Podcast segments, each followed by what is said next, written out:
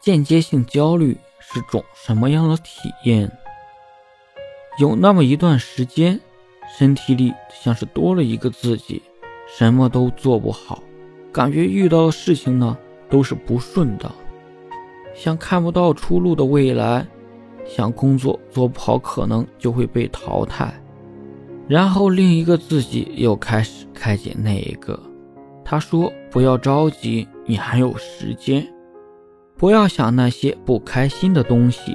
那段时间真的是糟糕透了，感觉自己整天被拉锯，简直要分裂。认真面对这件事时，一点点掰碎揉开后，才发现想太多又占了很大笔，愣是自己把自己锁在了壳子里。很多人应该都有过这样的时候，一边被拖着拽进深渊。一边被拖着拉起来，千万不要妥协，再坚持一会儿，你会发现撑起来后的感觉真的很不错。